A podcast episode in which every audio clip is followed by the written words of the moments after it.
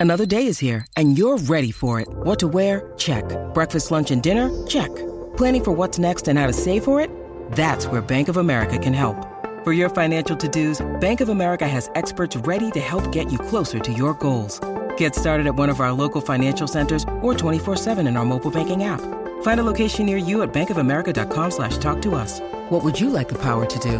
Mobile banking requires downloading the app and is only available for select devices. Message and data rates may apply. Bank of America and a member FDIC.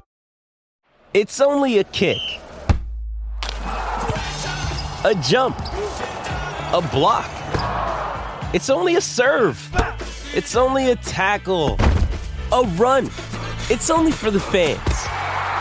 After all, it's only pressure. You got this. Adidas.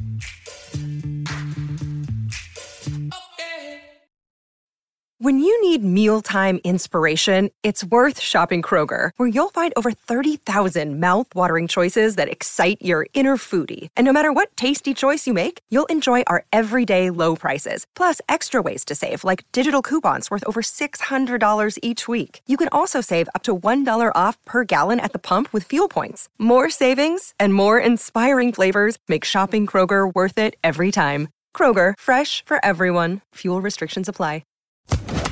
Podcast is part of the Sports Social Podcast Network. This podcast is part of the Sports Social Podcast Network. This podcast is part of the Sports Social Podcast Network. This podcast is part of the Sports Social Podcast Network. This podcast is part of the Sports Social Podcast Network. This podcast is part of the Sports Social Podcast Network. This podcast is part of the Sports Social Podcast Network. When it comes to work, communication is key, even if you don't have a writing job.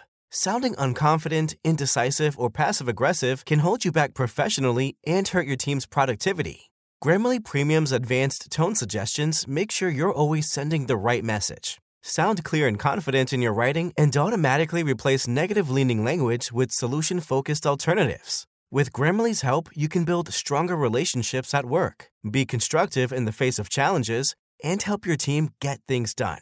Grammarly works where you do, so your team's projects get done before the deadline. And with features like comprehensive spelling, grammar, and clarity focused sentence rewrites, Grammarly helps keep your writing efficient and mistake free.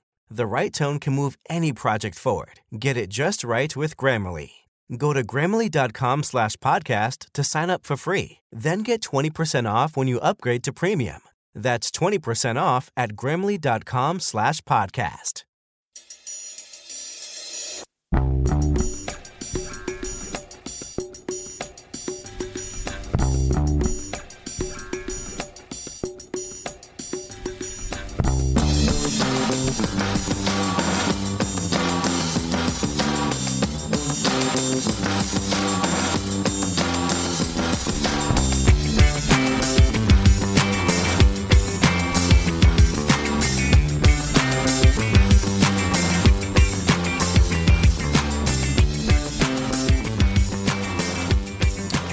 Back to a Celtic State of Mind. I'm Paul John Dykes, and today I'm delighted to be joined once again by Sean Connolly. How are you, Sean? You're in from Celtic Down Under.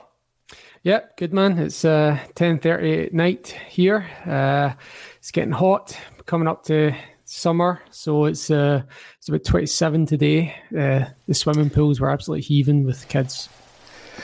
Wow, that's all I can say because it's uh, slightly different over here, as you can tell. uh, we will be having a wee chat uh, in the lead up to today's game around uh, a change to the Sydney Cup uh, fixture time, um, as well as you know, events of the last week, Champions League. I've not had a chance to speak to you about that. I know that you and the guys chat about it on Celtic Down Under. Uh, some of the comments made both by the chairman uh, and also the gaffer in the last week. We'll obviously be looking at the lineup against Dundee United today. It's going to be a much different game, I would suspect, than uh, the 9 nothing at Tannadice. Sean, what, what do you reckon is the biggest um, element of that? Certainly I don't think it's down to us. I think Dundee United were in bad shape when we faced them that day, weren't they? They were, and uh, they were very much uh, doing the kind of sticking to their philosophy of uh, this is our style, this is what we play. Even on the day when it was absolutely falling apart around them, they were giving us all the time and space to play that uh, we we absolutely exploited, particularly uh, Jota and Kyogo on that day. Uh, I think even Abada had a field day that day as well. So it'd be interesting to see. Um, I mean, they're definitely going to line up differently this time. I'd say in most areas of the pitch. Uh, and there would definitely be a different application and attitude, I would expect. Yeah, you know, when I look at these teams, um, I'm going to have a, a wee chat about our, our, opponents today, along with probably Hibs, um, and I'm going to maybe throw in Aberdeen, although they might have overcome this, whereby it was very much unstable uh, on the managerial level, and it's been that way with Dundee United. It's been that way with, with Hibs. These are clubs that historically have given you a good game. You didn't really fancy travelling to the away games. You knew they were going to be some of the hardest fixtures of the season.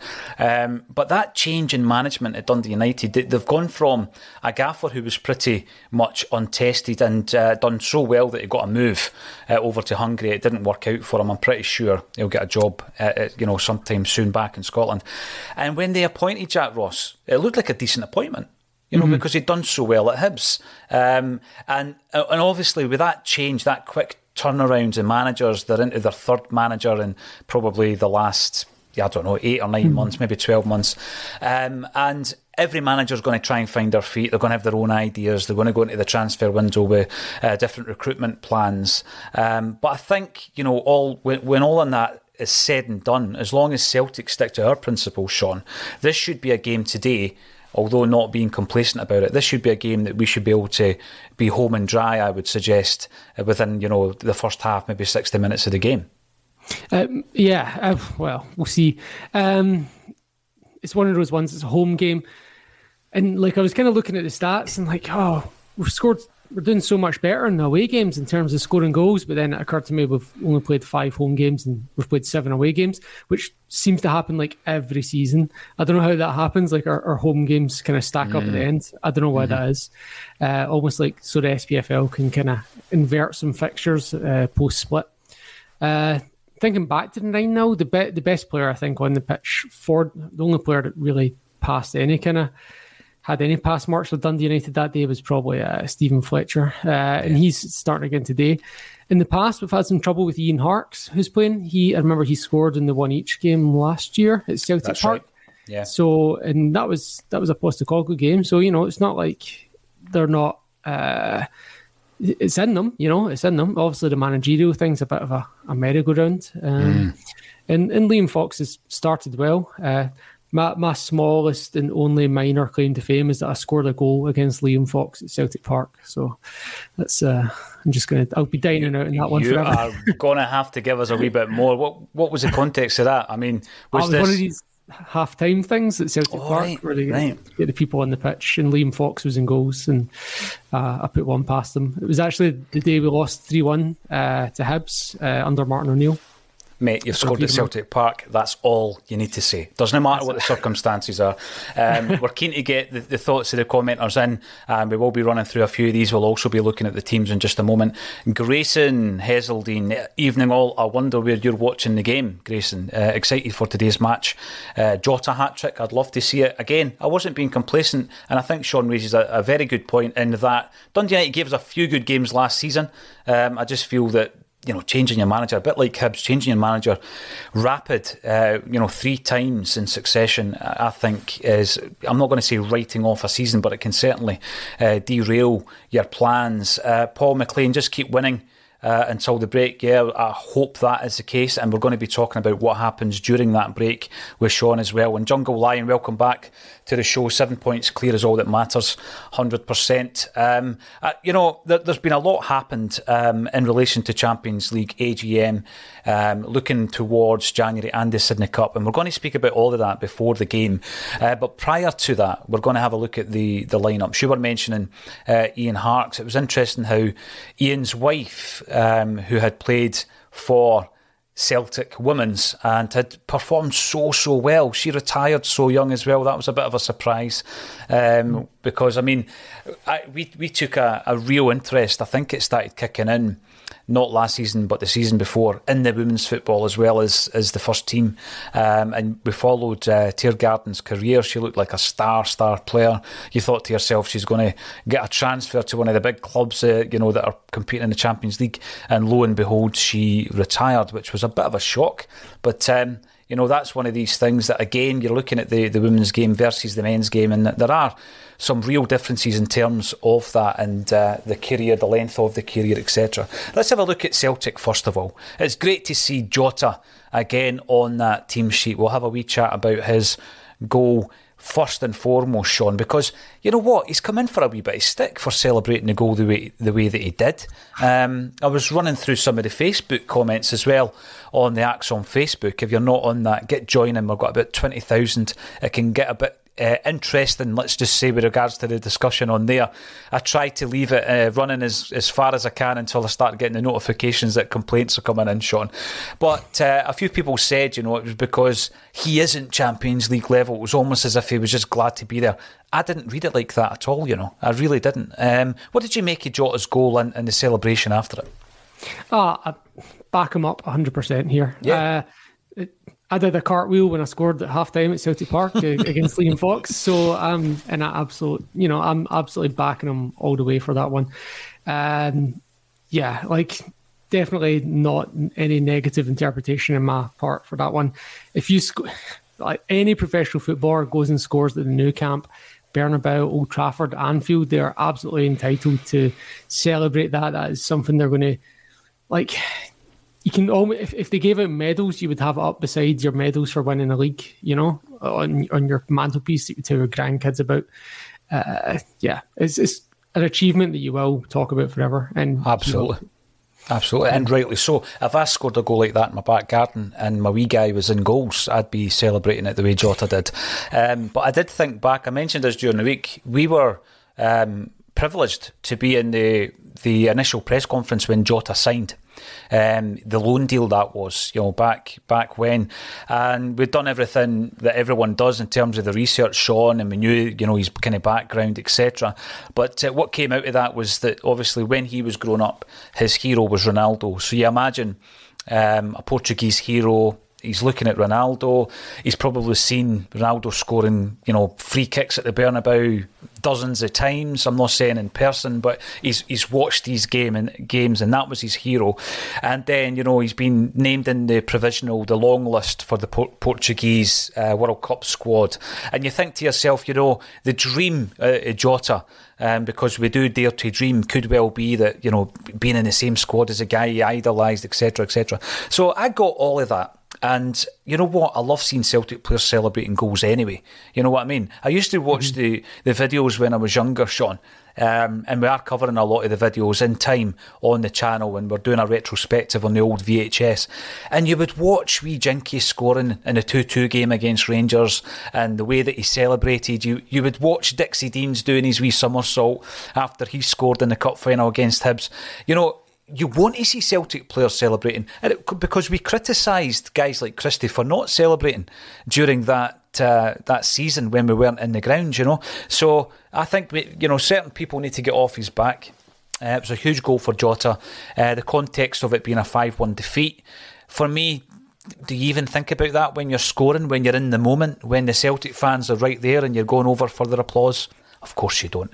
Um, great to see him back, though. I mean, w- when you think about the um, the options that we have left and right, and uh, the fact that we've got some players even out on loan who can play there, it's one of those dilemmas for Ange now, Sean, isn't it? It's one of the strongest areas of the park that we've got in mm. terms of who who starts. And you know, it might be surprising today to look at the starting lineup. You've got Jota, Haksabanovic, and Giakoumakis up top. Although it seems as though at the moment that could be as strong as any permutation for the front three. It's a lot of syllables, I'll say that. Um, on, on the subject, just before we move on from goal celebration, I, I remember the Mario Balotelli thing uh, where he refused to celebrate goals. And the rationale he gave was that a, a, postman doesn't celebrate when he delivers the post and that he's just doing his job. And I'm like, well, that is a person that does not enjoy playing football. Like, I get it's your job, your profession, but man, you're supposed to still love and enjoy the game. And so seeing any player celebrate, you know, that's the opposite of Balotelli to me. That's the positive there, you know. Oh, definitely, Sean. You know, again, I've said this a few times. I always think about like my dad's generation going to the games, and it was different mm. back then because it was definitely more of that working class sport. I think that's been lost massively in Scotland uh, and, and further afield. And, you know, the, the elation of a, a, win, a goal, that kind of thing, where you've got guys that worked all week, because it mainly was guys back then, you know, in the 80s mm-hmm. uh, and, be, and before going to the games and uh, doing things that all week seemed completely different from the mundane day to day life of, my, in my dad's case, working down the pit. Uh, and Celtic score a goal, and you can jump and scream and shout and sing and, and get bevied and hug your mates. Things that you don't do Monday to Friday. And, you know, what you want is you want to see that emotion shared by the players, that they're mm-hmm. enjoying it. So, Jota, you get my vote every single time.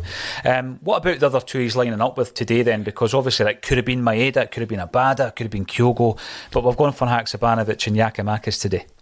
Well, that's Kyogo did great in the last game against Dundee United, but I think, yeah, better to go with fresh legs, I guess. Uh, this is the first time Jota and Haksabanovic have actually started together, so that'll be interesting. Uh, whenever there's a Celtic home game, I always stick my money on someone to get a hat trick. So usually it's uh, whoever's up front. So mm-hmm. I've got a bit of money on Giakoumakis today. Hopefully he does it for me. Seen somebody in the comments in Jota. Uh, I'm kind of process of elimination. It could actually be Haksabanovic as well. He might be maybe due a turn. Uh, but yeah, I could definitely see uh, something from these guys today. And, and what you mentioned about guys being out on loan, I'm actually was thinking about that recently and kind of forecasting to next season and thinking uh, you're kind of rousting for next year could be the player that's doing quite well just now, which is Mikey Johnston. But uh, as it is, we've got five on going at the moment, and Forrest can definitely feel hard done by being out of the team, and uh, Abada to a lesser extent, and we can feel very confident bringing those players off the bench, uh, mm. and even yeah, and hopefully by that time we're three or four goals up, and we're bringing on these excellent international footballers uh, with fresh legs and pedigree to run at uh, what will hopefully be a ragged Dundee United defence by that point. But I, th- I, think the, the biggest surprise really is uh, maybe not surprise, but the biggest talking point really is Turnbull starting, I think. Yeah, uh, yeah, it definitely is. Um, I would suggest. I mean, Haksabanovic has impressed. I think. I, I, thought it was interesting a week and a half ago in the press conference where he was talking about not being where he wants to be, both in terms of the form uh, and the fitness as well, Sean. And he was um, looking upon himself, uh, regarded himself still as a as a new player, and that's that's absolutely fine. I would suggest at this stage, but I do think we we have not yet seen the best of him. He's shown us flashes um, it could be a game today where he really just, uh, you know, um, goes out there and scores a brace or, or a hat trick, or you know. But I'm looking for a good performance. I guess the only thing is it might push Jota onto the right. Do you think Jota's as effective over there? Uh, I don't. I mean, there, there seem to be doing a lot more switching this year than they did last year. Um, yeah, I, I mean, I did last year. Think I don't know it's funny because like James Forrest is a right-footed player that's better on the right, but Jota's a right-footed player that's probably better on the left, and I guess mm-hmm. it's just to do with whether you have that kind of burst that will get you to the byline, which is you know something that Forrest has always had, whereas the like said Jota and Haksabanovic don't necessarily have that, but Abada does. So it, it's a weird one, isn't it? Like we have so few actually left-footed wingers at the moment. Um, actually, mm. do we mm. have any? We don't have any. They're all right-footed. Yeah. Uh, but and it's, yeah, it's an interesting one how Maeda often plays in the left, even though he's right footed, but he does have the burst. I feel like if you had a left footed Maeda, we might actually have a, a full complement of every situation covered there. Absolutely. We had a really good chat on Thursday, actually, Sean. Um, your comrade uh, Liam Carrigan was on the show, and uh, we, we also had uh, Dan Orlowitz. So we had a right good chat about the situation with the Japanese national team. The fact, obviously, they Maeda made it, uh, Hatate and Kyogo didn't, um, and it didn't really surprise. I mean, there, there was an element of surprise, I guess, with Kyogo not making it. Mm-hmm. Um, the mission of Hatate um, Dan and Liam both said was probably expected. But I also find it interesting how Maeda is regarded in Japanese football. I, I, do rate him. I do like him as a player. I know what he brings to the team. Um, but in terms of the three players I've mentioned, you know, I think Kyogo and Hatate, for Celtic anyway, um, have shown up better. What was your thoughts when the announcement was made? And do you think it benefits Celtic in a way that a couple of our guys are not going to the World Cup? Uh, the Kyogo one uh, was definitely a massive surprise, not just because of his football pedigree, but I mean, I, I guess he has been a little off form and not quite done it in the Champions League, which is uh, probably what the manager's looking at. You know, Champions League and World Cup are as equivalent as you get uh, from international to club. Hatate one was not a surprise at all because uh, every time there's a Japan squad, it's like we always make the comment like, how good are the Japanese midfielders that Hatate's not getting in that squad? You know, it's, yeah. he's always on the just the outside of. He's not even just outside the twenty six. He's almost outside the thirty. Do you know what I mean? Like it mm. takes quite a bit of rotation and friendly games to actually get Hatate in the squad. Um, and it's it doesn't surprise me he's not going to the World Cup. It surprised me that he's not been involved till now and remains not involved. He's had some. He has looked good in the Champions League. He's looked like a Champions League player. Him and mm-hmm. O'Riley. Um, and that's the thing about Kyogo. He hasn't necessarily looked like a Champions League player. He's looked like someone that can actually rip the SPFL to shreds and could probably do a turn in the Champions League, but he doesn't necessarily look like he's got that class. Which is, and, and look, maybe he's just off form. Maybe I'm wrong. I don't know, but like he seems like he's not that level. It's, I was going to get onto that actually because I think that there's been a lot I think, learned from this Champions League campaign. Um, you've made a couple of points I would completely agree with. O'Riley has really come up, uh, stepped up to the, the standard and the plate, and so has Hatate. And I think when we look at their performances in the Champions League, we really don't have any concerns about them at this level next season, going into this kind of competition next season. Um, again, granted we need to win the league. Uh, I would suggest before we, we we can start talking about that. Mm-hmm. But a couple of the other guys, perhaps haven't performed the way that we might have expected based on their domestic form, and Kyogo's one of them. I think maybe Abada, although you know, at the Bernabeu, he was brave enough to run at his man. He won the penalty. Um, I was more more impressed with his performance the other night. Um, but from that, and then looking at some of the, the chat from Ange Postecoglou around transfers and the fact that, you know, we need to be active in the transfer market, what I was reading into that, Sean, is that you know, as football fans, we become attached to players. You know, they become heroes pretty quickly. Um, and some of the guys we've mentioned are in that bracket already. I don't think I'm ready to lose any of the guys that we've mentioned yet. I think January's too soon, but Ange a couple of times is almost preparing us for a couple of departures here and there. Um, eh, do you think it would be too soon for the likes of O'Riley, Jota, Hatate? Do you think it would be too soon for these guys to leave in January? It really depends where they're at mentally because we've seen what's happened in the past with players that have mentally checked out and we've kept them for too long, like uh, Ntcham and Edouard. Because what we turned down, what fourteen million or something for Ntcham. That's and, scary. That is frightening. Yep. and then, and then he left on a free to Swansea. Do you know what I mean? Mm-hmm, like mm-hmm. he's um, and then Edouard, we all know what he was like. He was absolutely phoning it in in his last season. Uh, this this kind of what happens, and, not just us. I mean, look over the city at the blue team, Sevco, and see what's happening to their uh, fifty million pound striker at the moment. Uh, I don't know if you've seen it. That's what happens when players mentally check out.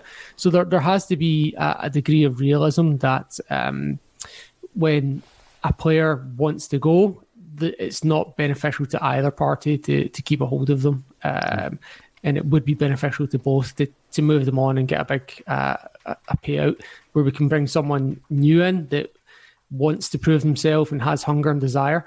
The one thing that I know he doesn't get much shake as a manager anymore, but that was the one thing that Paul Lambert did well when he was uh, down in England. Mm. He was he was always looking for players that had something to prove, had a hunger, had a desire.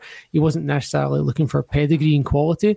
And I know we've got the Sydney Cup coming up, and I was kind of scouting ahead and looking at the Everton team, and that team is absolutely littered with also ran players from the EPL, like your Andros Townsends and players like that, that don't have anything to prove, that are just there for a paycheck now, if you know what I mean. Yeah. Uh, and we don't want to be in that situation. Uh, we want to be keeping the fresh bodies, keeping the, the hungry players coming in, the ones that are could and should and hopefully will be better than our level at one point.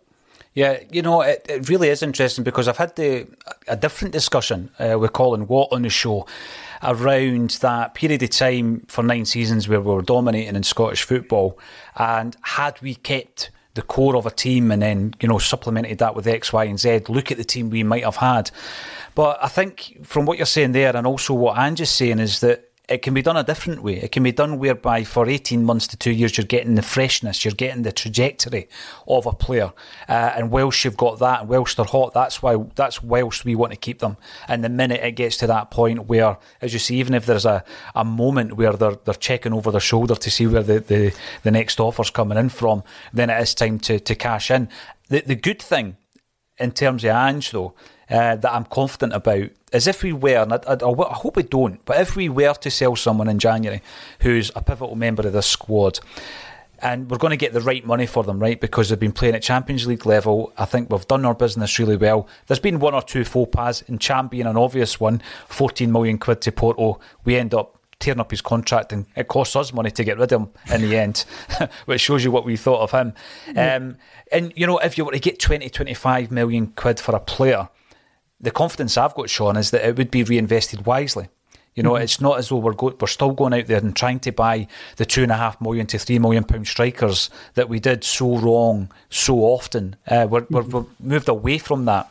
And whilst I love the fact that we can tap into markets and bring in players for, you know, a couple of million quid and do it really well, because the guys we're mentioning have been in that bracket, Hatate, O'Riley. Um, I, I think that you know the players in the bracket of Jota and Carter Vickers it's important to always be looking at that type of player as well. Because, you know, the argument might be, well, they're no better than the two that we've just mentioned. That's fair enough. But I think we always need to be looking to improve. Otherwise, we will stagnate. If we're always looking at the market of Matt O'Riley, you know, how often are you going to get a guy like that, Sean? 3rd mm-hmm. tier of the English football, and then putting him into a Champions League situation, and he and he thrives and he looks brilliant. And I want to talk a wee bit more about him actually because I thought he was one of the shining lights.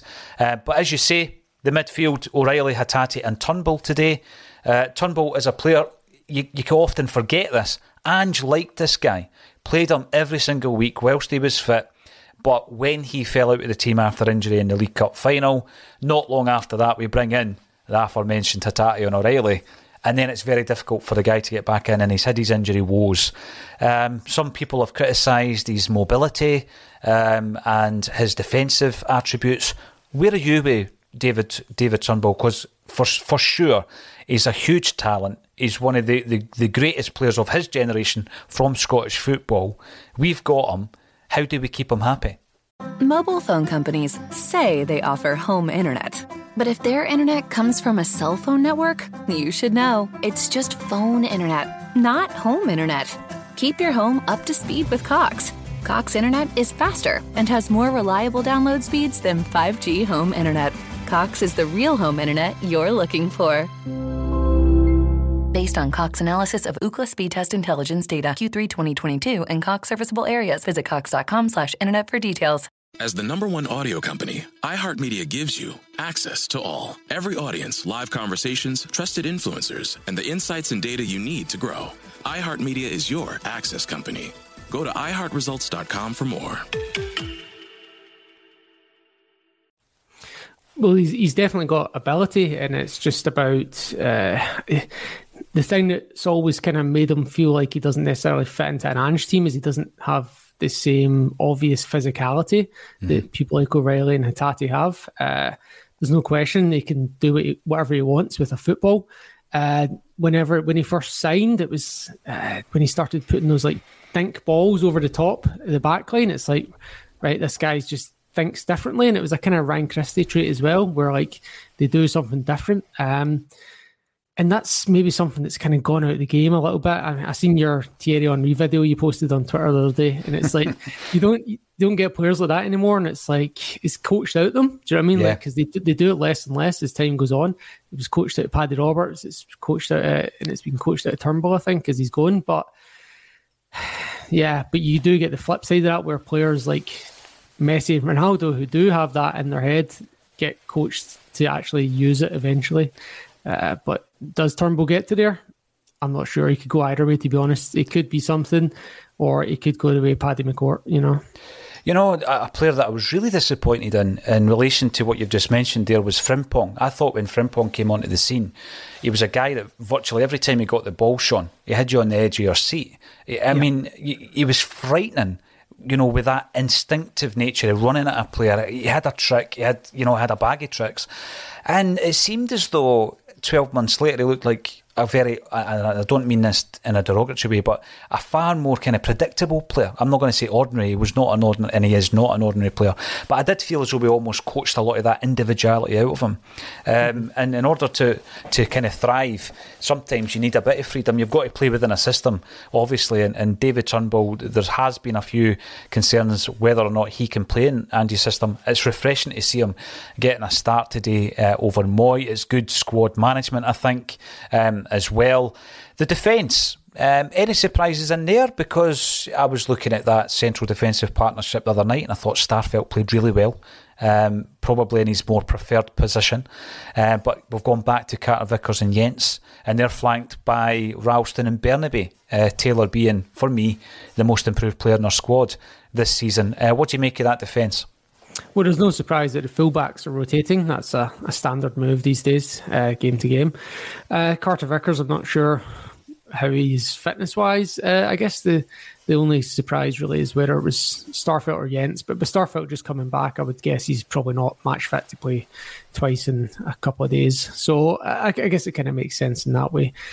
Um, yeah, that's that's not too surprising in that sense. And then what we've got now, Sean, is that situation where, you know, if Juranovic drops out and Ralston comes in, um, or if Taylor drops out and Bernabei comes in, then we have a situation where we're still confident. You know, Starfelt drops out, Carter Vickers comes in, you're confident with that. Mooy drops out, Turnbull comes in, happy with that. So we've now got that situation where we do have a couple of players in every position. I'm going to play something very quickly, actually, right? Um, which is from our good friends at Etiv Watches. Now, this isn't a sponsorship deal. We're working in partnership with them. We did a video on the channel um, probably about a year ago. Check it out. Uh, good lads with a Celtic state of mind, let's just say. And he went away, Sean, right? I love when people, you know, just follow a vision and follow a dream. He went away and created a range of watches. Now, how on earth do you do that? I could only guess. But he went away and done it. Um, and he was letting me know just during the week there that he's got a watch which has been tailored to guys like you and me. By the way, these watches aren't off the scale in terms of price. Um, but you do get a 15% discount if you're an ACSOM viewer simply by putting in Paul John Dykes in the promo code. By the way, that wasn't my ego. I didn't come up with that code. Etiv Watches did, right? I probably would have said ACSOM, But yeah, type in Paul John Dykes, you'll get 15% off. I'm just going to share this with you because I think this looks pretty impressive. Check this out. What a watch. Mobile phone companies say they offer home internet. But if their internet comes from a cell phone network, you should know. It's just phone internet, not home internet. Keep your home up to speed with Cox. Cox Internet is faster and has more reliable download speeds than 5G home internet. Cox is the real home internet you're looking for.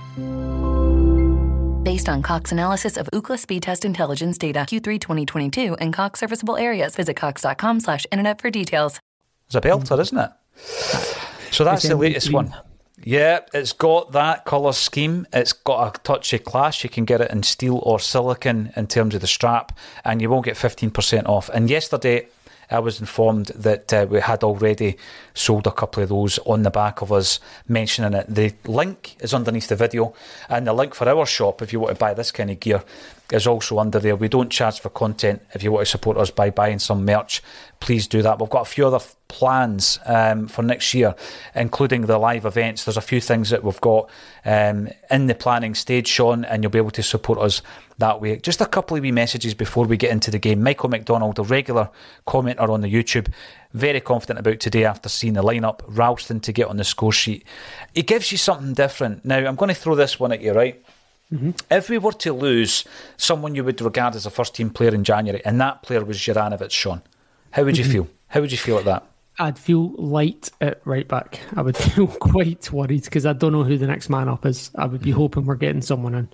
Yeah, yeah, absolutely. And again, I've looked at the Juranovic situation because it's a name that doesn't seem to go away. He's been linked with various clubs, but I look at his age. I think to myself, he's going to be at the World Cup. He's probably going to be at that peak You know, when we're talking about a player and being active in the transfer market, he's probably going to be at his peak in terms of his value. We got him fairly yeah. cheap at 2.7.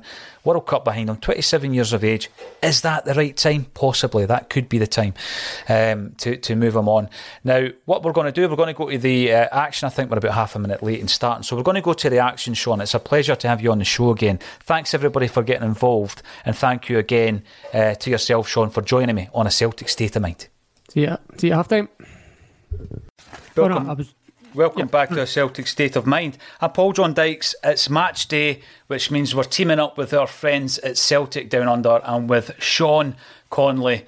Um, just remind us, Sean, before we get into the nitty gritty of that first half, where are you dialing in from? It's the back of 10 or 11 o'clock at night. Where are you?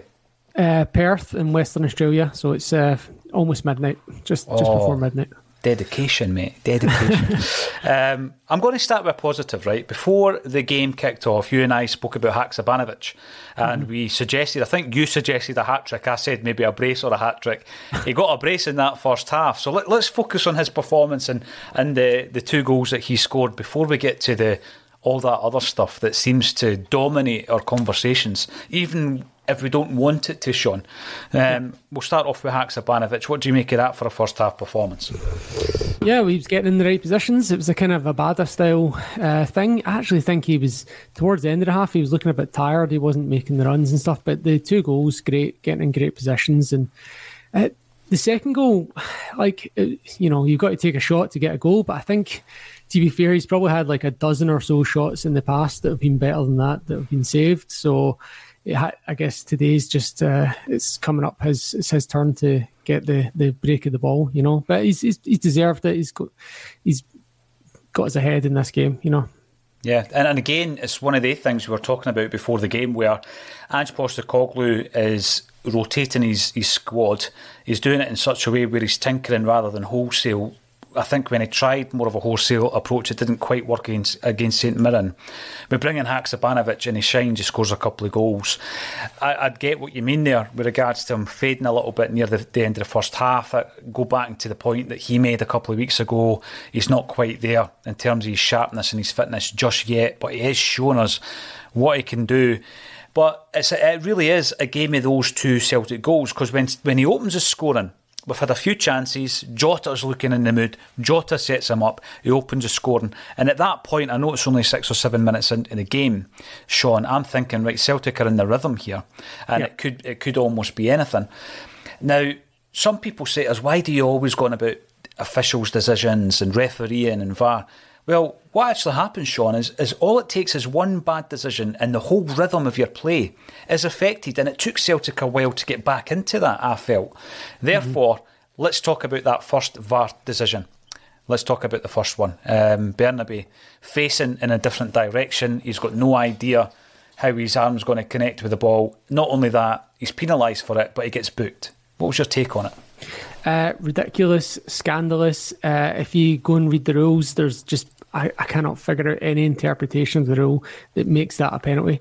Uh, I think the reason it's given is that uh, he's had Nick Walsh saying in his ear, uh, "That's a penalty," or "I think that's a penalty," or something to that effect.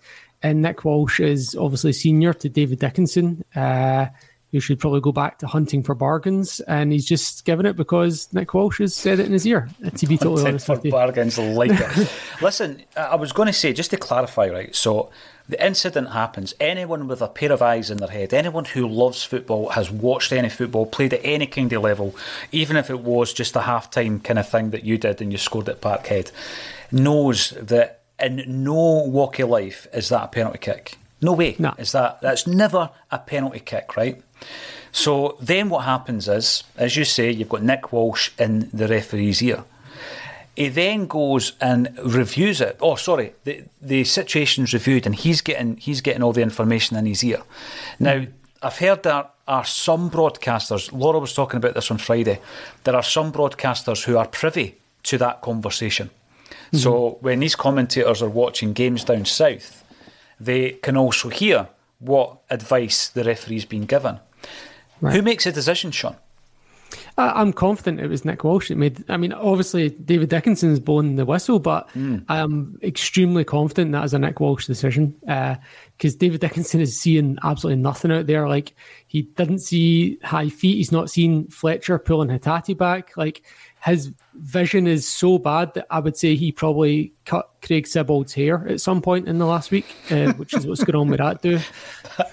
Listen, I don't normally get involved in slagging other people's hair, but uh, yeah, I will participate on this occasion. Um, listen, you're, you're, spot on. There was also the, the Stephen Fletcher body check with his, his uh, hind end near the end mm-hmm. of that first half, which was it Stephen Fletcher? I mean, if you don't see that, what game uh, are you McGrath. watching? McGrath. McGrath. Uh, what game are you watching if if, yeah. if you don't see that? Um, so, with, with regards to that being ridiculous, I don't know what stream you were watching, but I would have loved to have heard Tom Boyd response. Were you watching the Tom oh, Boyd he commentary? Was, he was he was incredulous, and he was he was uh, actually mocking himself. Uh, you know, I think he's actually been hearing a bit of the the kind of feedback he's been getting recently. So he, he did actually go, uh, kind of have a go at himself for like, are you going to have a go at me for that one, Paul?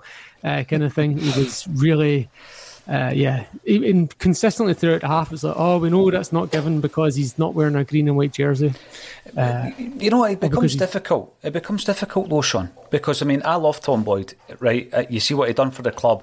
Um, he, he commentates with passion. Let's just say he, mm-hmm. he commentate commentates with the green specs on totally, and he knows he does. And Paul Cuddihy the other night there, when when Tom wasn't commentating, made a few references to it, and that's great, and I love that. And then you see that that decision there today, and you think to yourself, how else can you view this? You know, mm-hmm. there's a lot of comments coming in. Stephen Sloan, um, off the bat, gone are the days we were up against 12 men. With the arrival of VAR, it looks like we're up against 13 men every He's week. not wrong. Right. And, and, the thing is, Sean, I'm looking at it as well, and um, right. So they've they've implemented VAR. VAR is is one of these almost industry standard um, applications that have been added to football elsewhere. We're now um, obviously working it into our game, and you ask yourself: Is the system of VAR at fault, or is it still the officials? I'm I'm definitely going with the officials every time. it's definitely not VAR. Uh, give, giving VAR to our referees is like giving knives to monkeys. Do you know what I mean? Like a knife is a useful tool if used correctly, but these monkeys are just going to do themselves some harm. You know. Uh, well, that first half, I mean, against Hearts, right? Um, we were getting all the um, the prelude to that. We were getting all the chat, all the narrative around, you know, it's going to take a while to bed in. they're going to be teething problems, all this kind of nonsense, right? Um, which you know, some other uh, people in the media came out and said, "Well, that's the case, we're not ready to implement it. Why are we implementing it early? You know, because been we have implemented this early."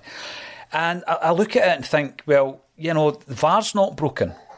It's just highlighting how bad our officials are. That's what it's doing, and it's doing it week on week. Last night, I didn't watch the game. I seen the usual on on the socials with regards to the Hibs and Aberdeen. Uh, you know decisions. Some of them you're looking mm. at, and, and you know even Hibs social media got got in and a pile up. It, it's completely breaking our game. I mean, if it wasn't already broken with, with regards to the the poor official the officialdom, it's getting worse. In that first half, I mean, Ange Postecoglou had a right good giggle at some of the decisions against Hearts. He just looked absolutely bemused in that first half. What, what do you do? I mean, yeah, we've shown character, we've got, we've came back into the game. We've gone in at half time, um, 2 1 up. But there are going to be occasions, Sean, you can't do that every time. You know, we, we had a couple of bad decisions against Hearts. We've had a couple already in that first half. But we're not always going to find a way. And that's what uh, con- concerns me the most. Yeah, and look, and what you're saying about VAR coming in, and that's since it came in, the Hearts game was the first one, right? I think, and since that game, there's been seven penalties across four and a half games. Uh, we would have not seen anything like that kind of. I'd, I'd be surprised if we had seven penalties uh, in every game preceding that. To be totally honest with you, uh, it's really ramped that up. And, and what it's doing is just highlighting the incompetence of these officials because they're having to look at things over again and be like, right? Uh, do you know what I mean? Like before, they could just wave things away, like, "Oh no, I wasn't sure," or "I didn't see it clearly." Now they're getting a clear view, and it's exposing their just inability to interpret rules and, and call things. You know, it's really, really concerning for me because I, am looking at the um, the outcome of the first decision with, with regards to the penalty, which is bad enough. But Bernabei gets a. He, I mean, I don't know what he said to the ref, but he gets a booking as well. And there was a wee moment there where I was looking at, at Bernabei thinking to myself, you know what, just walk away because if they get an opportunity to give you a red card, you'll get it. And th- these are the things that are concerning me. Uh, and I've heard all the cliches about, you know, if you're good enough, the ref doesn't matter and all this kind of stuff. I'm sorry, they do. They absolutely do. What we've seen in that first half is the rhythm of our game being shot to bits after the, the poor decision um, mm. to award them a penalty. It took us until our second goal to kind of get back at it. And then we've got a player on a booking who you know, he's feeling aggrieved at the minute, Sean. I know he's gone in at half time. Ange'll calm him down, the boys will calm him down. But if he gets one thing mistimed by a millisecond, he's off the park. And I know that for a fact. That's what they'll do to him. Um, yep. And that concerns me. With that in mind, do you think Ange'll make any, any changes? Because I think Ange's sussed mm. out how things work in Scottish football already. I, don't think he will at half time, but I think Taylor will be on shortly. And what you're saying, the, the VR thing does absolutely kill our rhythm. Uh, for that high foot on Giakoumakis, I've I take a lot of notes, and I've not got a single note uh, between for ten minutes after that. Like full ten minutes where nothing of note happened after that VAR check on Giakoumakis. Mm-hmm. Uh, you know where where Nick Walsh wasn't sure if it was a yellow or a red, and the referee on the pitch didn't even give a free kick. So, but yeah, it does. It, it slows us right down and and Dundee it helps opposition teams. And I know we'll get a few extra goals from it, like the three, the third goal against Livingston last week. Uh, linesman probably flags that as offside in a non-VAR world, but uh, I don't know. It's a it's a give and take, isn't it? At the moment, it seems to be taken more than it's given from us. I've a few times, probably over the last month or so, mentioned about um, something about Giakoumakis. He's a player who I think is a, a superb acquisition. He's been a fantastic acquisition. Um, I don't think he likes playing on plastic because I, I, don't think I remember a good performance, a, a particularly good performance by him on a plastic pitch. He has a fantastic header in 18 minutes, Sean, and it's a good save. It's a very good save. And I'm looking at that thinking he's in the mood. He's really in the mood. But as you say, there's then that that that tackle. Can you call it a tackle? In inverted commas. And you know, it's, it's obviously it's high. It's it's a poor challenge. But I've mentioned a few times that I watch Giakoumakis in Europe, and he puts himself about. Right, and, and there's a bit of an old-fashioned physicality about him that I, I really like because it seems to be outlawed uh, domestically. He gets penalised time mm-hmm. and time again. When he is actually um, hacked, fouled, you know, he, he very rarely gets the decision for. And even when he gets a free kick there, you know, the, the, the, severity of the challenge isn't punished um, yeah. adequately, I don't think. Again, I'm always trying to speak in a, as balanced a way as I possibly can when it comes to the officials. I don't want to come across as if um, I've got some kind of conspiracy, but I think he's a shining example of how a player is is not treated to the, the you know the laws of the game domestically, but in Europe he is. I mean, the amount of free kicks he wins in Europe is, is phenomenal. It's part. Mm-hmm. It's the best. One of the best parts of his games back in the Europa last season and in the Champions League this season. He wins possession, he holds it up, he, he wins free kicks, he buys us a bit of time. Um, am I looking too much into that, Sean, or do you think there's something no. to be said there? 100% agree with you, yeah. And I, I, don't know why that is, to be honest. I don't know if it's a Celtic thing or if it's a Scottish football style of play thing. Uh, there was a Charlie Richmond interview on Off the Ball a couple of weeks ago where he came out and just straight up said, oh, he loves it when a defender goes down because it's easy to give a free kick uh, when the ball's going out of play. He said, oh, great.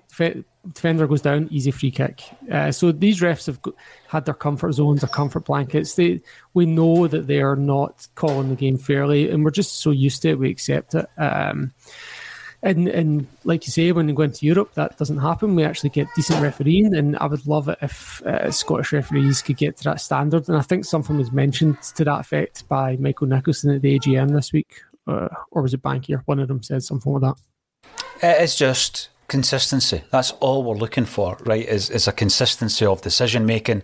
Um, we're just asking these people to do their jobs properly. Um, do I enjoy talking about refereeing on, on ACSOM bulletins and match days? No, I don't actually. I would rather not have to speak about it. Um, I would much rather talk about the performance of Haksabanovic in that first half. The fact that, you know, Jota's back in the team and, and doing what Jota does. The fact that O'Riley has taken like a duck to water to this new position since uh, Callum McGregor has been out injured. These are the things I want to talk about. The partnership being developed between uh, Jenz and Carter Vickers. Um, I don't want to talk about the rest, but when they're this bad, you can't ignore it. And you know what? We'd be doing a disservice to everybody that tunes in if we were to ignore it, Sean. Mm. Um, I'm looking at some of these comments coming in. I don't think anyone's disagreeing with us. Daniel Brown didn't expect VAR to fix everything, but this is ridiculous. You said the word ridiculous. I wrote it down on my notes. I think yeah, everybody watching felt exactly the same. Um, yeah, I would expect Ange to stick to his guns in terms of when he likes to make the changes. Um, just before we get back to the action, we spoke a wee bit about Turnbull. Um, how do you think David Turnbull's performed in that first half? I thought he started really poorly. Uh, the first thing he did was give away possession, like his first touch in the game. And he was, for the first 15, 20 minutes, it was two touches for everything. Uh, but he kind of seemed to settle into a little bit. He's still a bit off the pace, but his touch is coming back. So I think we're not going to. I, won't. I don't expect him to do much uh, at the start of the second half, but it's part of his process of building back to to being in the first team. Absolutely is. Um, listen, thank you very much, everybody, for getting involved. That was a frustrating first half, but we did go in 2 1 up. Let's go and join the action for the second half. Sean and I will be back at full time. All that's left for me to say, once again, Sean Connolly, thank you for joining me on a Celtic State of Mind. Hello. Welcome back to a Celtic State of Mind. I'm Paul John Dykes, and today or tonight, depending on where you are, um, I am joined by Sean Connolly. Sean is part of the Celtic Down Under team. We are collaborating on the match day when we can, when the games allow. Um, is it after midnight where you are now? It is. I'm coming to you from Sunday. Oh wow! It's now one a.m. that's that is going to freak me out. Not as much as some of the decisions in the game we've just encountered. We'll start off with the second half because obviously we covered the first half at half time. We'll go back to some of the talking points in that first half, and we'll cover as much as we possibly can. What's your thoughts on Celtic's performance today? Get your comments in. Um, has the game been ruined since VAR's introduction? I mean, um, is it taken the, the fun Mobile phone companies say they offer home internet. But if their internet comes from a cell phone network, you should know. It's just phone internet, not home internet. Keep your home up to speed with Cox. Cox internet is faster and has more reliable download speeds than 5G home internet. Cox is the real home internet you're looking for. Based on Cox analysis of Ookla speed test intelligence data Q3 2022 and Cox serviceable areas, visit cox.com/internet for details. This week on the Marketers Report, Patrizio Spagnoletto, Global Chief Marketing Officer, Direct to Consumer for Warner Brothers Discovery, weighs in on building trust. Trust is a really hard thing to build and a really easy thing to destroy. And we have to be very respectful about that. Our partnership with iHeart has really helped us build that trust and that relationship with the on air talent. As the number one audio company, iHeartMedia gives you access to all. Every audience, live conversations, trusted influencers, and the data you need to grow. Go to iHeartResults.com for more the spontaneity um, out of the, the match because obviously it is dominating a lot of Celtic's performances. Unfortunately, I wish we didn't have to talk about it, but it is dominating those performances. I was sitting here, um, 84 minutes. My note reads DUFC still in this game. 86 2 2. And I'm thinking, oh no. Because you're going into a post match straight after the game, Sean. You're thinking the mood's going to be low. Kyogo comes to the rescue. Abada puts a, a nice veneer onto the onto the uh, scoreline. But overall, what did you make of that? Yeah, that's. Uh, yeah, it was squeaky bum time, as they say. I was when they when Dundee United uh, had that chance where Forrest didn't track and then they hit the post in the corner. I was like, oh god. Yeah. So like you kind of almost see it coming because that's the kind of game plan of these teams is to stay one goal down. Like it sounds insane, but their game plan is literally to stay one goal down and then try and snatch something like they did. And um, and Celtic's game plan for the last 13 months has been to just say uh, no thank you and uh, get that late winner you know? That's seven times in the last 13 months that we've scored uh, a winner in the last uh, after the 80th minute. And Abada. Abada obviously did it against Dundee United. We, we were spoken, spoken, we were speaking before the game about obviously this season being a bit of a different uh, kettle of fish, a different Dundee United, because they did give us quite a few decent matches last season. Um, and we were talking about maybe um, a, a winning at a bit of a canter. There was predictions coming in at 4-1, etc. It wasn't that type of game. I know we got the, the very last goal uh, late on, Sean, but it was much tighter than that. And mm-hmm. yes, The VAR disrupted us. We said that, you know, the decisions disrupted us. But I just didn't think we got going really in that second half. And then, as you say, Dundee United were quite happy.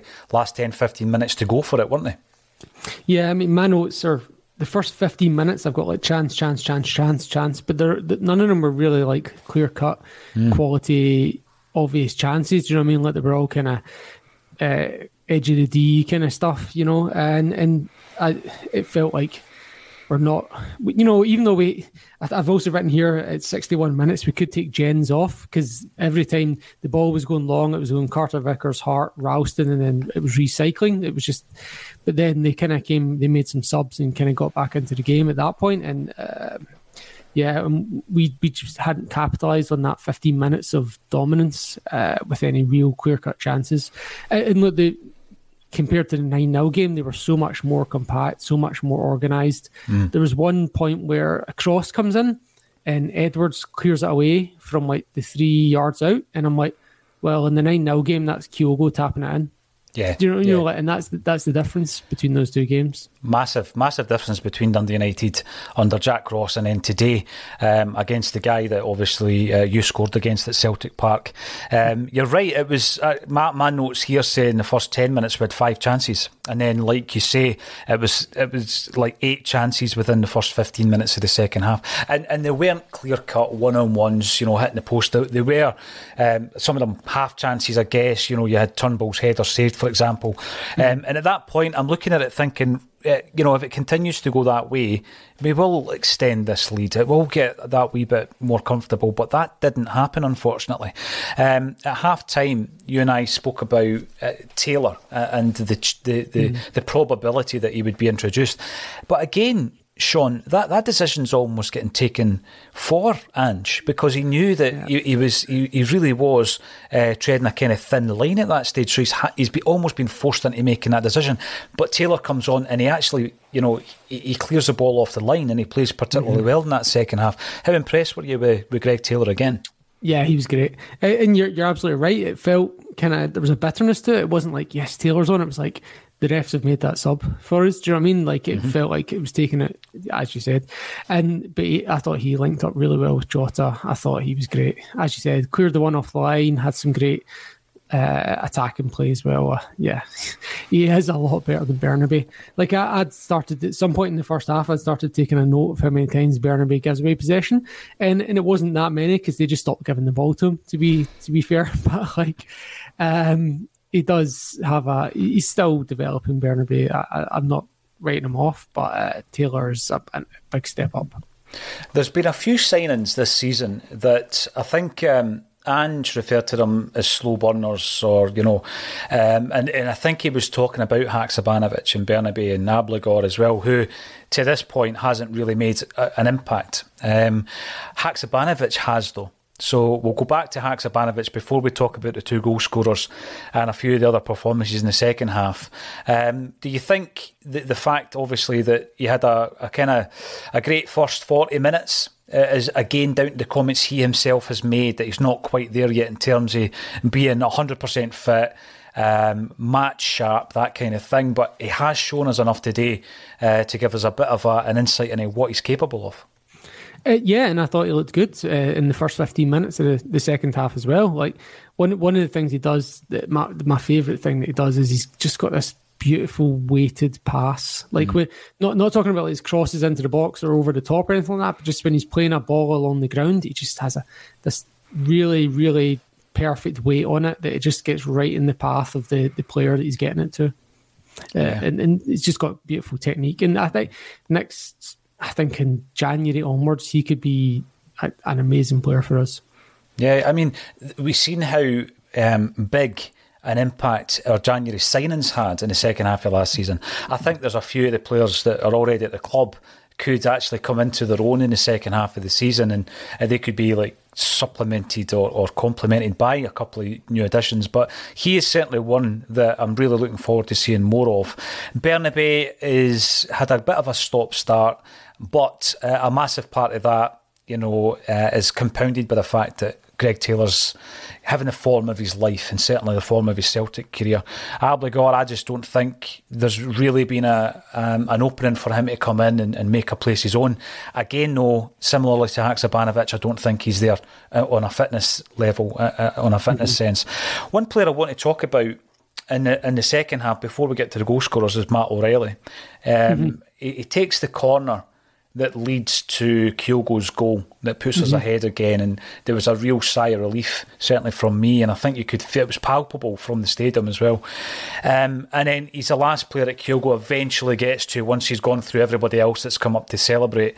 And I'm just looking at, at O'Riley and how he has grown as a Celtic player you know, mm-hmm. even in stature, in terms of physically. And I'm looking at him thinking to myself, what a turnaround. Have we ever seen anything so um, rapid in a turnaround in a player who's come in? I don't know how much you knew about him, Sean. Um, Never. He comes in, you know, and you're talking obviously since then to people like Peter Grant who had knowledge of him at Fulham and and you know O'Riley and Jenz played together at Fulham, and it, it, was almost like a you know the best kept secret in English football. This guy Matt O'Riley, you know, he was going to do wonders, didn't quite work out. Decided to leave the club, and he, he was without a club for five or six months which is a is a bold decision for a young footballer at the age of what twenty probably at the time, nineteen twenty, gets mm-hmm. his uh, gets his contract with MK Dons eventually, um, and he comes to our attention. We've managed to get him for under two million quid. I was watching him today. Far from a, a, vintage Celtic performance, Sean, but I'm still looking at him thinking, wow, what an absolute turnaround. Not in his Celtic career, because he's been great since he joined us, but just in his football career. A, a real steep trajectory for him. Yeah, being down here in Australia, I, I, knew Riley McGree very well, and I was I was very excited that we were getting him. But then when that fluttered away and we got O'Riley, and I was like, who is this guy? Uh, but yeah, he's like as you say, it came out of nowhere. I don't know. Uh, I still remember before Postecoglou came in, our scouting department was uh, Tosh McKinlay and whoever Dermot Desmond is friends with. Uh, and now, now we seem to just be pulling these names out of nowhere. Like players are signing that nobody's even heard of, and they're doing an absolute turn. So it's great, you know. Um, and I actually had O'Riley down as the best player in that second half, and. I'd, I'd, had Ralston down as probably the best overall, even though Haksabanovic got the the Dafabet man in the match. I, I had Ralston Ralston had a couple of slips, but I had him. He was I had him down as the best player in the first half, and he still contributed second half. But O'Riley was unreal in that second half. Yeah, he got two the two key assists. But even apart from that, there was two times where the ball was coming down with snow on it uh, in our box, and he just took possession. Like not you would normally like nine to nine times out of hundred, a player would just be like putting their head on it, try to get it, somewhere safe. Do you know what I mean? Not taking a risk. Whereas twice, twice in the space of 15 minutes, O'Riley's like, yeah, I'll just take this under control and, and find a player. He's very brave, isn't he? He's very yeah. brave in that respect. You know, there's so many players at all levels, even at professional level. And again, speaking to footballers, they talk about this where they hide at times. Um, you know, like you say, sometimes it's going to be easier just get the head on this, just clear it out. But he's brave and he plays. Um, he plays a game that I think he's perfectly suited. Um, he is looking talismanic uh, in Ange's squad, although those who know Ange a wee bit better than I um, tell me that he doesn't like talisman in his team because he wants to be in a situation where anyone is replaceable. But when someone's mm-hmm. playing to that level, you know that that consistency, um, then you think to yourself, first name on the team sheet at the moment, and we've already spoken about Taylor and his performances, brilliant clearance off the line. Um, you know, pivotal, pivotal moment of the game.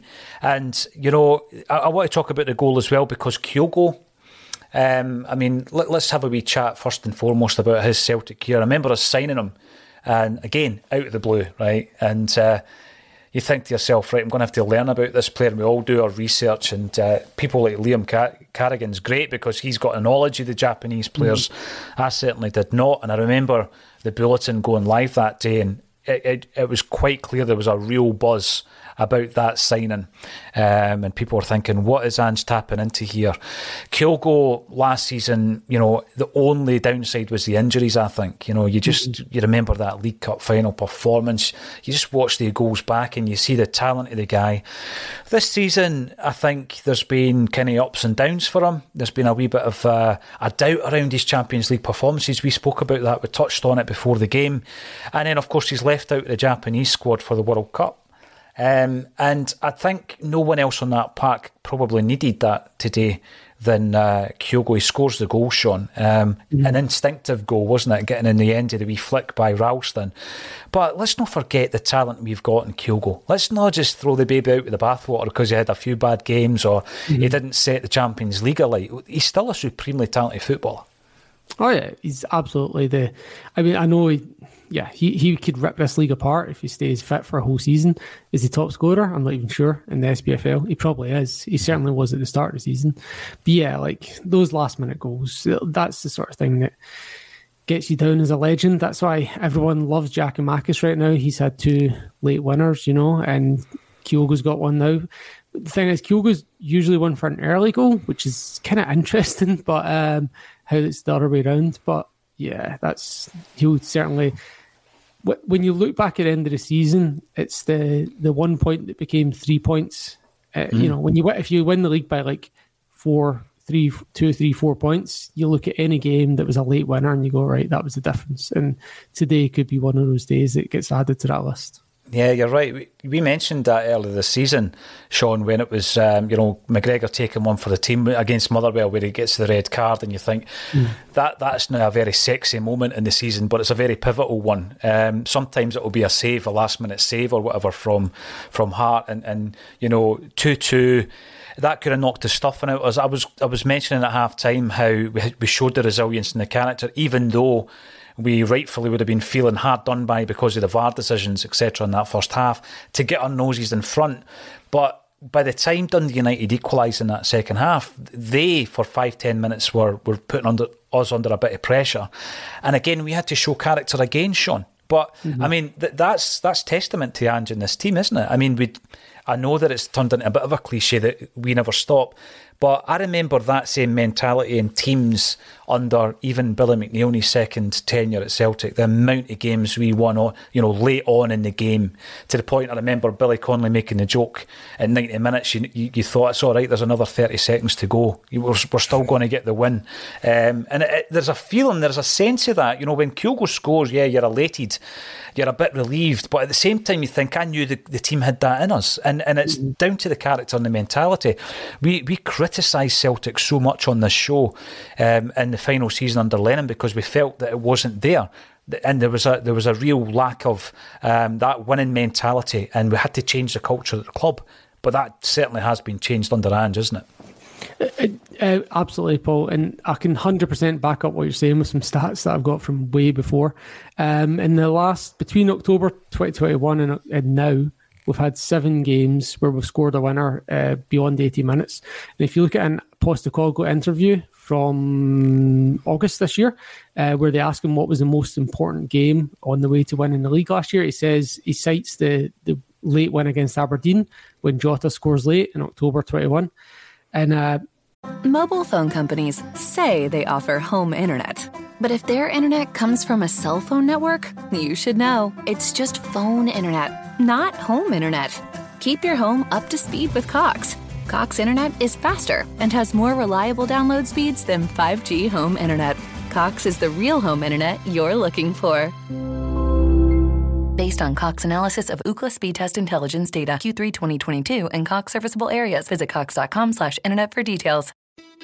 It's the Marketer's Report. This week, Patrizia Spagnoletto, Global Chief Marketing Officer, Direct to Consumer for Warner Brothers Discovery, weighs in on the difficult task of building and retaining consumer trust.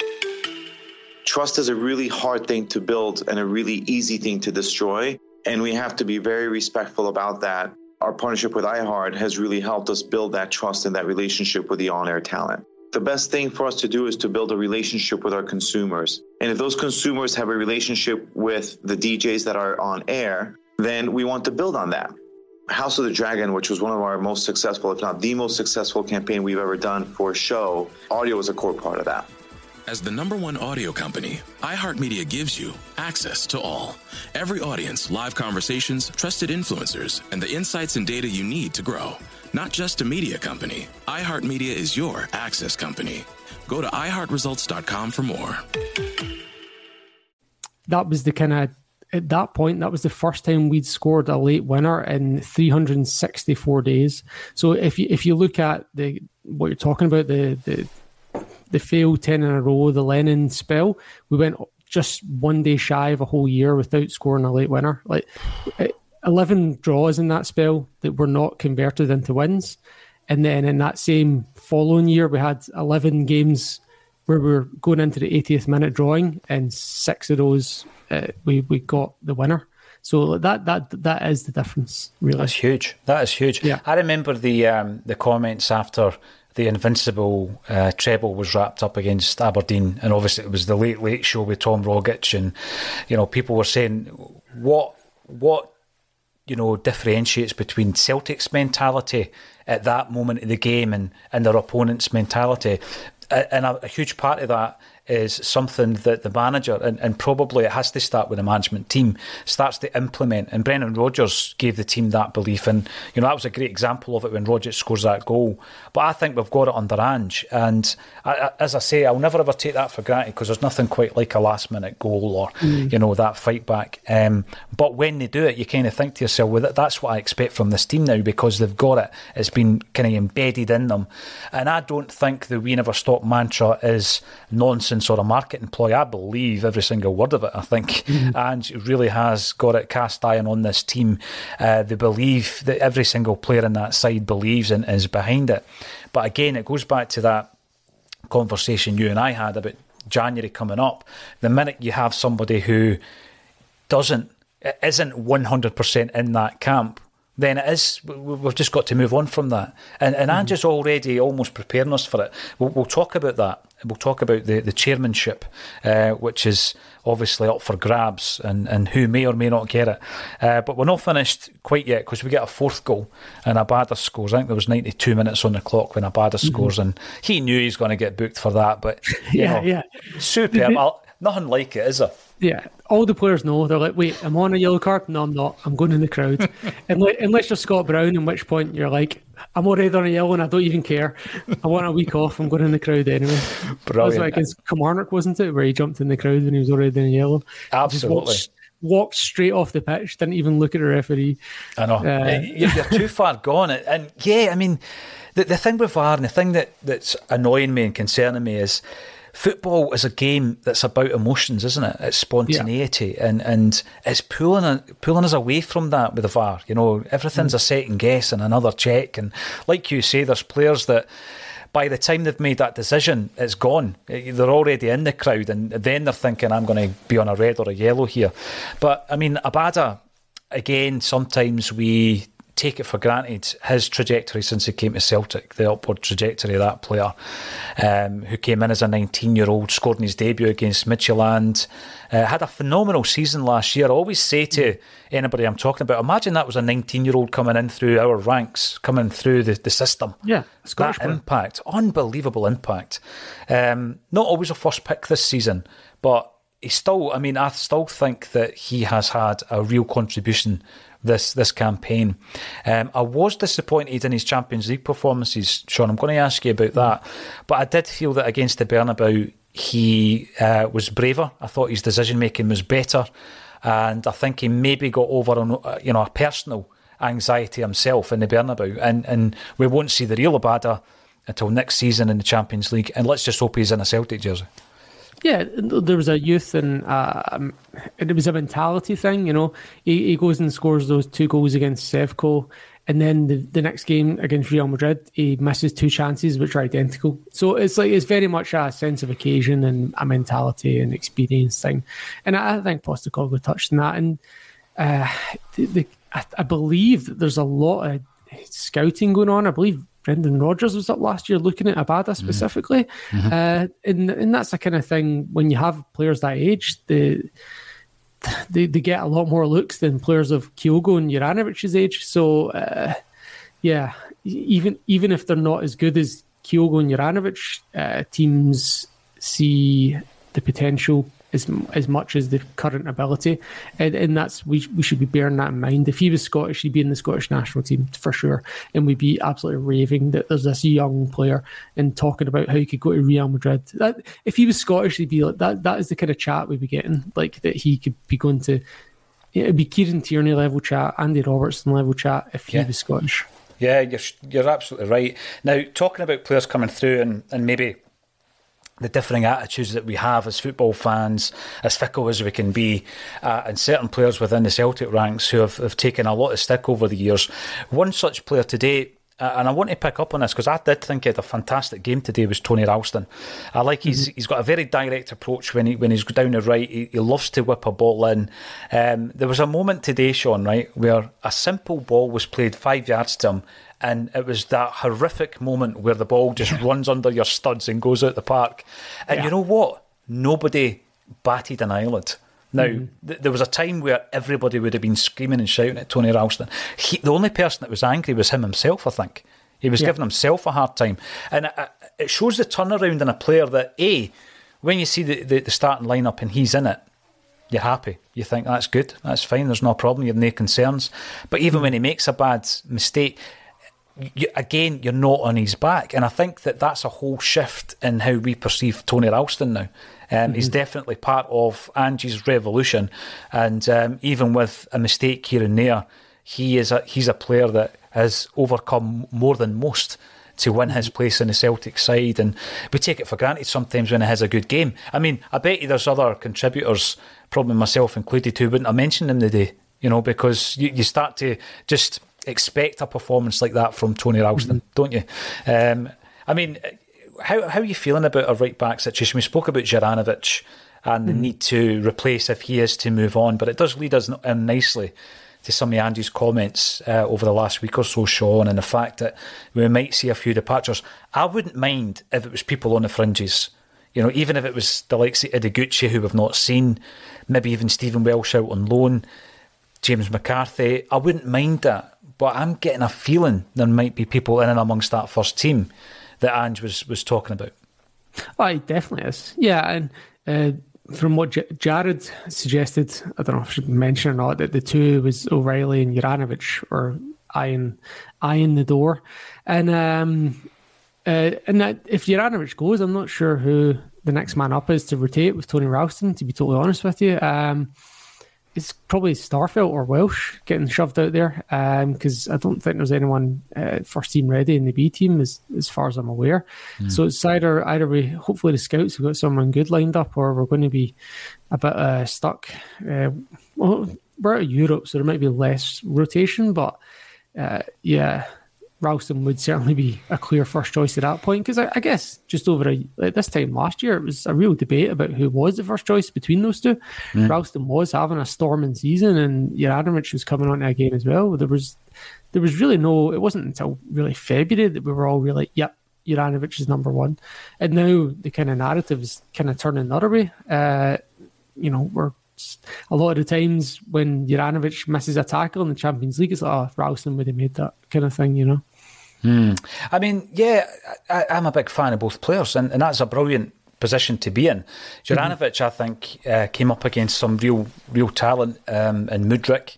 And yeah, he scored in the two games, Sean, but he didn't murder Juranovic. You know, it's not like he uh, gave him a torrid time uh, of it. And I think that in terms of the age group of certain players, we've brought in some guys like Juranovic and Starfelt and Kyogo, who are in that kind of like um, mid to later twenties category, where they're they're completely different from that that young group of talent that we brought in, such as O'Riley and Hatate, etc. In that, you know, there will come a moment. And it's probably going to come quicker where you would be prepared. I think Yakim, uh, Giakoumakis is in that bracket as well, isn't he? 26, 27. Um, and, and as much as you love them and you think, yeah, you, they could do a job for another two or three seasons at Celtic, depending on the, the type of interest, the type of offer that comes in, you then think, well, what could Ange Postecoglou and his recruitment team do with you know, a transfer fee, let's say 25 million quid, if, if the Celtic board say, right, I'm going to give you 17 million of that to go and buy two or three players, what, what could we really do to strengthen? And I think that is a mentality shift for me, certainly, because I'm, I'm always of the view that if we kept all our great players, then we would be a much better team in the Champions League. And that was that nine in a row team that I was talking about. You imagine your dream nine in a row team. It's mm-hmm. a strong, strong side, but it's unrealistic to think that we could keep Wanyama longer or Van Dijk longer or, or potentially O'Riley if that is the case. I'd hate to see him leave at this stage, but there's been interest from, I think, Newcastle, is it Crystal Palace, Leicester. There's at least three clubs that have been interested in Matt O'Riley. If, if indeed, let's just say, I don't want to put a dampener on it because I'm feeling great after beating Dundee United 4 2. Um, if, if we do lose somebody like O'Riley, what are we looking at? What's the ballpark figure at this stage, do you think, Sean? Mm, uh, somewhere between somewhere above 15, less than 20, I would expect. That might change if he gets called up to the Denmark squad for the World Cup. I would expect that to go higher. But at the mm. moment, uh, for someone that's getting a man in a match in the Champions League, uh, you'd say just below 20 with a hefty sell on, I would guess. Hefty sell on. And, you know, I, I don't want it to happen, but it would break my heart more if it was Jota. You know, it really would. And I don't know if that was because we had him for a year on loan and he was looking like one of those guys that we had in, like a Paddy Roberts or Denayer, where you're thinking, I don't think we're going to sign that guy. You know, and I, I, I felt the same about Jota. We did get him and his performances for me have actually been better this season. Hopefully, he can extend that and, and be consistent. Um, O'Riley, I, I, just feel there's certain players that come to the club. I, I, was talking about this just yesterday. I remember when we signed Ki Sung Young, and I thought to myself, we're going to have him sold within three seasons. And I just, there was no emotional attachment to him because I kind of always knew that was just part of his own progression. And indeed, it happened. And we got a very good fee at the time for him. And I feel a wee bit the same about O'Riley, as much as I love him. And, you know, we spoke about the incredible uh, trajectory he's had since he came to Celtic. I'd love to see him uh, in a team next season that's a wee bit more experienced with Champions League. I'm talking Celtic. Mm-hmm. Um, he might be in the Champions League somewhere else, but uh, we will wait and see. If it was Juranovic we had to bring in another right back, I'd be confident that Ange and his team could bring someone in. Um, would they play second fiddle to Tony Ralston? Again, I'd be happy with that because it means that we're not bringing in that 26 or 27 year old. Um, there was a few bigger questions before the game. We never got round to talking about them. Uh, but one of them is the chairmanship at Celtic Football Club, Sean. And obviously, yeah. the AGM, I think it was, was it his 13th, Ian Bankier's 13th as the chairman. Um, he's announced he's stepping down. Um, there is a feeling among some groups of Celtic fans that Peter Lawwell's a shoe in. Do you think that'll happen? And if so, what will your thoughts be on it? Well, the Lawwell thing's interesting as well because what you're talking about there about uh, players moving on. The the Lawwell model was sign players on a four year contract with the uh, plan to sell them after two, uh, and so uh, if he does come back, I would like we're already moving back to that business model anyway. So you could don't let's be careful not to peg that on him if he does come back. Uh, I'm actually okay with it in principle, as long as he stays away from the football side of things and sticks to the business side of things. I think he has great contacts and great business acumen. I would be happy to see him involved in the business side of things. I just don't want him touching the football side of things. That, it's interesting again because Ian Bankier mentioned that. You know, he, he, was talking about his role. He says a lot of people don't know what my role is. He goes, but my role isn't a football role, and you mm-hmm. know the chairmanship shouldn't be. Um, however, you know, the, the Peter Lawwell um, appointment as CEO um, came with the caveat that he would be uh, responsible for all non-footballing matters, and we know how that developed over time. Mm. But there were loads of positives. I remember when he stood down, and I thought he had been a, an absolute colossus for Celtic, really, over the piece. Uh, there's a lot of Celtic fans don't think he was strong enough when it came to uh, Resolution 12 um, in, in relation to the five way agreement. They don't think that he was strong enough in there. And I get all that, but you also think to yourself, you know, if you want someone round the table um, and Celtic's best interests are, are, there, and I'm talking on a European level, um, you'd be pretty confident if he was the guy that was uh, fighting your corner. So there are pros and cons. We shall wait and see. They might take us by surprise. The one thing I would say, though, Sean, is if we do return to that, and it looks as though we are already hinting that that's the case, as long as our recruitment is good, it works. The problem mm-hmm. we had before was the amount of money that we were spending and not getting the return. The amount of players that we brought in for that two and a half to three million pounds that just it did not work out, and it was it was wasn't a full safe. Every so often we would sell someone, make a huge amount, but I always felt that a lot of that was squandered by the bad business. So if the mm-hmm. recruitment is better, I think that model will actually work, and then there'll be more of an acceptance because you can hear it when you look at the comments. A lot of Celtic fans are realistic as to where we are in terms of Europe, and if we get mm. a Dembele in for half a million and someone wants to pay twenty million. That's great for us. That we actually need that as a football club to strive. As long as it's reinvested and reinvested properly. Would you be confident that it would be under the current regime Ange and his recruitment team? Oh yeah, hundred percent. I don't, I don't see us going out and signing any Carlton Coles or Colin Kazim Richards uh, or Freddie Ljungbergs. All these has-beens we were signing from the EPL, and I also don't see us uh, signing the likes of Mo Bangura or you know the kind of uh, two million pound player that you're talking about that have like had a flash in the pan year in some Diddy league, and we were trying to buy uh, some imaginary potential. I, I think they, they do their background on these players, not just in their football ability, but in their character as well. And I, I think. Uh, yeah, I, would be very confident to be honest. I, I'd, I, I would like to, as you say, it's interesting because the, the only players we spent six million plus on are ones we had on loan for a year first. So I don't know if that's the way to do it, or if we can take the gamble on spending that on a player we've not had, uh, you know, up at Lennoxtown. Good point. That's, that's the one thing I would be wary of. Yeah, because I mean, when when we signed Edouard, you knew what you were getting. Same with mm-hmm. Jota, same with Carter Vickers. You know, great great point actually. You and Boy Martin was feeling a bit relieved. I think we all were. You and uh, we'll need to get another visit for you into the into the studio as well. Uh, Red Scotland, big big three points. It does feel like that, doesn't it? And uh, Kyogo, I think we were all shouting that Grayson Hezeldine when um, Kyogo scored the goal. I get the, uh, I totally get it that you are up now at probably one in the morning, uh, Sean. It's been an absolute pleasure for you to join us. Thanks so much for doing that today. It's great to, to tie in with you guys over in Australia, and um, we'll do more of that obviously in November um, as well. You can keep mm-hmm. us posted with the impact that Celtic are having over there. The homecoming of Ange Postecoglou. We are playing a blue team, but it's not Rangers, it's Everton. Um, thanks everybody for getting involved. It's been a fantastic day in the end. Um, there was a wee bit of squeaky bum time, as uh, your man Sean said earlier on. If you want to get involved with the Celtic uh, ACSOM merch, just click the link underneath the video. Subscribe to the channel. We're hurtling towards 20,000 subscribers on there. Thanks so much for all your support. We've got a big charity drive coming up at Christmas, and hopefully you can get involved in that as well. Thanks everybody for getting involved. Thank you once again, Sean Connolly, for joining me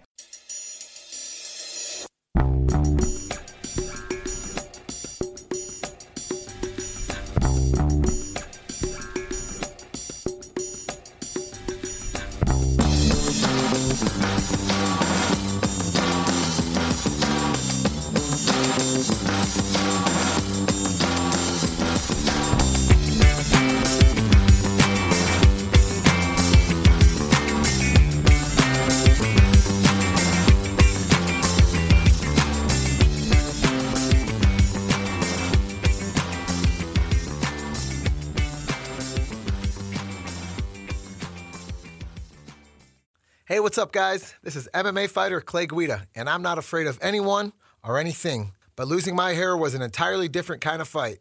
So if you're suffering from hair loss like I was, then you gotta check out my boys at Bosley. Pound for pound, they are the champions of hair restoration. That's why I turned to Bosley to get my hair back. The entire Bosley team was so professional and kind from start to finish. All it took was a simple one day procedure, and I was on my way back to rocking my full hair again. So take it from me. Don't wait if you are thinning or receding. I'm so thrilled with my results, I just wish I would have went to Bosley sooner. It's time to finally knock out hair loss because the best is yet to come. Check out Bosley today. When MMA fighter Clay Guida was losing his hair, he trusted Bosley to get it back. Now it's your turn. Get a free information kit, plus get a $250 off gift card when you text SCORE to 203203. That's text SCORE to 203203. Don't wait. Text SCORE to 203203. Mobile phone companies say they offer home internet. But if their internet comes from a cell phone network, you should know. It's just phone internet, not home internet. Keep your home up to speed with Cox. Cox Internet is faster and has more reliable download speeds than 5G home internet. Cox is the real home internet you're looking for. Based on Cox analysis of Ookla speed test intelligence data Q3 2022 and Cox serviceable areas, visit cox.com slash internet for details. Sports Social Podcast Network. Sports Social Podcast Network. Sports Social Podcast Network. At Discount Tire, we know your time is valuable. Get 30% shorter average wait time when you buy and book online. Did you know Discount Tire now sells wiper blades? Check out our current deals at discounttire.com or stop in and talk to an associate today. Discount Tire. Let's get you taken care of. Sports Social Podcast Network. Sports Social Podcast Network. Sports Social Podcast Network. Sports Social Podcast Network. Sports Social Podcast Network.